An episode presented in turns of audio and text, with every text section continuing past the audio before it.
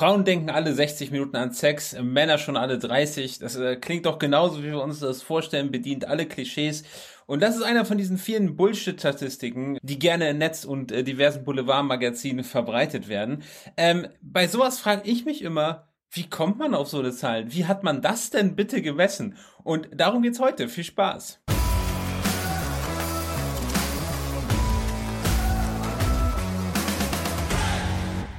Ja, mein Name ist wie immer Florian Kaiser. Herzlich willkommen. Lass uns direkt starten. Also, wie findet man denn raus, äh, dass Frauen wirklich alle 60 Minuten an Sex denken? Das frage ich mich immer, weil wie, wie will man das denn messen? Also das Einzige, was mir da einfällt, ist, dass man wirklich irgendwie einer gewissen Anzahl von Frauen äh, einen, einen Knopf gibt und jedes Mal, wenn die an Sex denken, drücken die den Knopf oder was. Also ich meine, besser fällt es mir einfach nicht ein und selbst da frage ich mich dann, ist das akkurat? Äh, geht das wirklich so? Also ähm, ich meine, wie oft denken diese Frauen vielleicht an Sex und vergessen auf den Knopf zu drücken oder wie genau kann man das überhaupt messen? Sollte man sowas überhaupt messen, jetzt wo ich drüber nachdenke?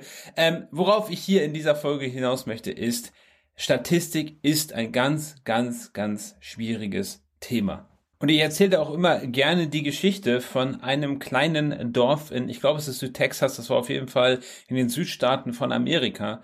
Und äh, diese Stadt war bekannt dafür, dass das Krebsrisiko dort, ich, ich kenne die Zahlen nicht mehr ganz genau, aber es war irgendwas um 15 Mal so hoch ist wie in den Rest der USA.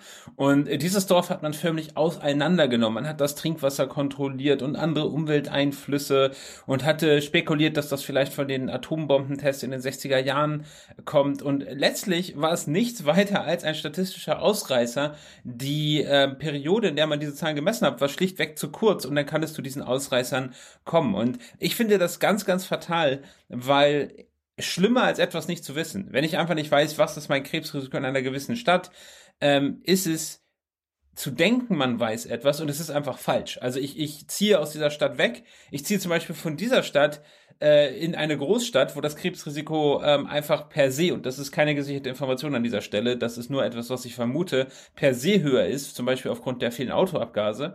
Ähm, und mache deshalb einen fundamentalen Fehler, der negativ für mich ist, weil ich glaube, etwas zu wissen.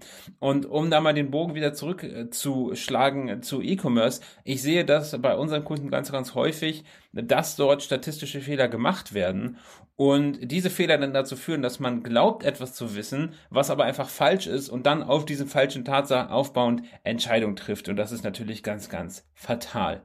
Und deshalb möchte ich hier einmal drei Fragen in den Raum werfen. Das sind drei Fragen, die ich mir immer stelle, wenn ich irgendeine Zahl und vor allen Dingen die Schlussfolgerung aus dieser Zahl sehe. Und mit diesen drei Fragen kann man ganz gut einschätzen, ob das hier ein valides Ergebnis ist oder nicht. Also lasst uns damit direkt starten. Frage Nummer eins. Wie aussagekräftig sind diese Zahlen? Das heißt, gibt es genug Datenpunkte? Und das ist natürlich immer schwierig zu sagen.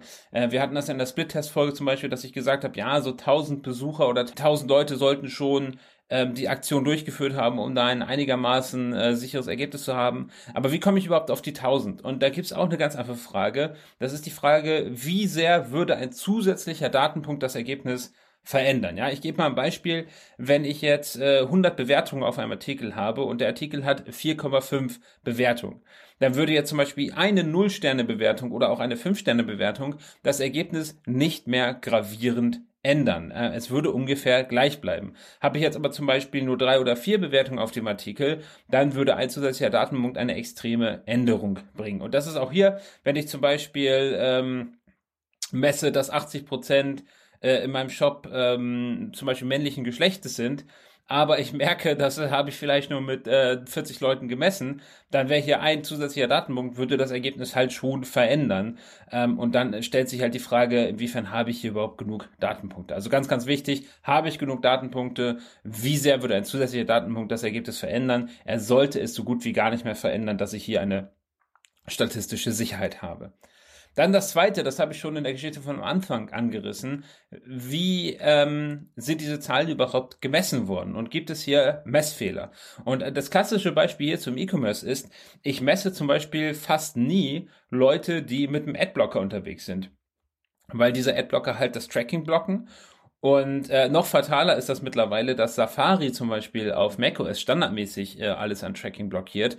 Das heißt, diese Leute fallen raus. Und das heißt aber auch, dass ich von diesen, dass diese Leute einfach aus den Zahlen rausfallen. Und jetzt ist es so, statistisch gesehen zum Beispiel haben Apple-Kunden ein höheres Einkommen. Und das heißt aber, dass ein Teil ähm, von Kunden mit einem hohen Einkommen bei mir im Tracking einfach nicht vorhanden sind. Ja, das sind so Messfehler, an die man denken muss, wenn man sowas auswertet. Und deshalb muss ich mir immer fragen, wenn ich eine Schlussfolgerung ziehe aus den Daten, sind hier irgendwelche Messfehler? Ist es akkurat gemessen worden? Anderer klassischer Fehler, der mir da einfällt, ist, ähm, gerade bei Shops, die relativ klein sind, passiert das manchmal, dass die Mitarbeiter oder ich selber äh, selber Datenpunkte erzeuge, zum Beispiel Google Analytics, und dieses Verhalten natürlich fundamental anders ist, weil ich mich durch den Shop klicke, Testkäufe mache und so weiter, äh, als das der wirklichen Kunden. Und auch das kann, wenn ich noch nicht so viel Traffic habe, zu ganz, ganz groben Messfehlern führen. Und deswegen muss man sowas immer rausfiltern und sich auch immer fragen, welche Messfehler können dort entstehen. Und hier bitte auch immer an die Demografie denken. Zum Beispiel, wenn du die Schlussfolgerung seiner Daten siehst, hey, äh, Männer bestellen in meinem Shop mit einem hohen äh, Warenkorbwert, zum Beispiel, ähm, dann kann das auch einfach daran liegen, dass Männer im Schnitt ein höheres Einkommen haben und deshalb mehr ausgeben. Es kann daran liegen, ja. Nicht, nicht bitte das jetzt pauschalisieren, aber sowas muss man sich dann immer fragen. Also ganz fatal natürlich, wenn man Einkommensumfragen mit seinen Kunden macht und rausfindet, hey, die männlichen Kunden haben ein höheres Einkommen. Da ist der demografische Effekt hinter. Männer verdienen im Schnitt mehr, also werden sie auch bei einer Umfrage mehr verdienen. Also ganz, ganz vorsichtig sein und zum Beispiel eher das Gegenteil sehen, wenn es hier zum Beispiel so ist, dass die Frauen in meinem Shop ein höheres Einkommen haben, äh, dann ist das wiederum sehr interessant, weil das ja sogar gegen die Demografie ist, also ein bisschen mehr ausschlägt. Dann natürlich auch direkt die Frage, ist es gut gemessen worden und habe ich genug Datenpunkte? Ähm, aber du weißt, worauf ich hinaus möchte. Und das Dritte ist, und das ist ganz, ganz, ganz, ganz wichtig, ähm, gibt es eine andere Erklärung für diese Zahlen? ich sagte ja das gerade schon mit der Demografie. Wenn ich jetzt merke, okay, Frauen verdienen in meinem Shop weniger als Männer, das, die andere Erklärung dafür kann schlichtweg sein, dass das die, dass das die Demografie ist. Oder wenn ich jetzt zum Beispiel rausfinde, dass Männer in meinem Shop einfach grundsätzlich ähm, mehr Umsatz machen oder auch durchschnittlich, also der Kundenwert für Männer höher ist als der für Frauen, ähm, dann ist es vielleicht so, dass Männer einfach andere Produkte kaufen und diese anderen Produkte sind teurer. Auch das könnte eine alternative Erklärung dafür sein. Deshalb immer gucken, wenn ich eine Schlussfolgerung aus den Daten ziehe, kann ich sie irgendwie anders erklären. Ein gesichertes Ergebnis ist es immer nur, wenn ich ausschließlich ähm, durch diese Zahlen zu meinem Ergebnis kommen kann. Und deswegen würde ich meistens auch anders rangehen. Ich würde mit einer Theorie starten, zum Beispiel mit der Theorie, ähm, Männer äh, sind bei mir im Shop die besseren Kunden, weil sie kaufen häufiger und sie kaufen hochpreisiger. Und dann kann ich das in den Daten schauen, ob ich das belegen kann. Ja, und du siehst, es gibt ganz viele Fettnäpfchen hier bei Statistik, deswegen auch im Zweifel jemanden fragen, der sich damit auskennt. Wie gesagt, ich finde es absolut fatal, wenn man glaubt, etwas zu wissen, was dann einfach falsch ist. Und äh, wenn du schon mal auf eine Statistik reingefallen bist, dann äh, schreib das mal sehr gerne als iTunes-Rezession. Da freue ich mich sehr drauf, äh, deine Geschichte zu hören. Oder schreib es auch gerne bei LinkedIn. Ähm, es ist äh, wirklich toll, die Community bei LinkedIn, die sich da mittlerweile aufgebaut hat. Schau da gerne mal vorbei. Ich mache auch oft Cross-Posting, wo ich Themen aus dem Podcast auf LinkedIn aufgreife oder auch andersrum. Oder wenn du die Podcast-Gäste mal als Video sehen möchtest, dann kannst du das auch auf LinkedIn tun.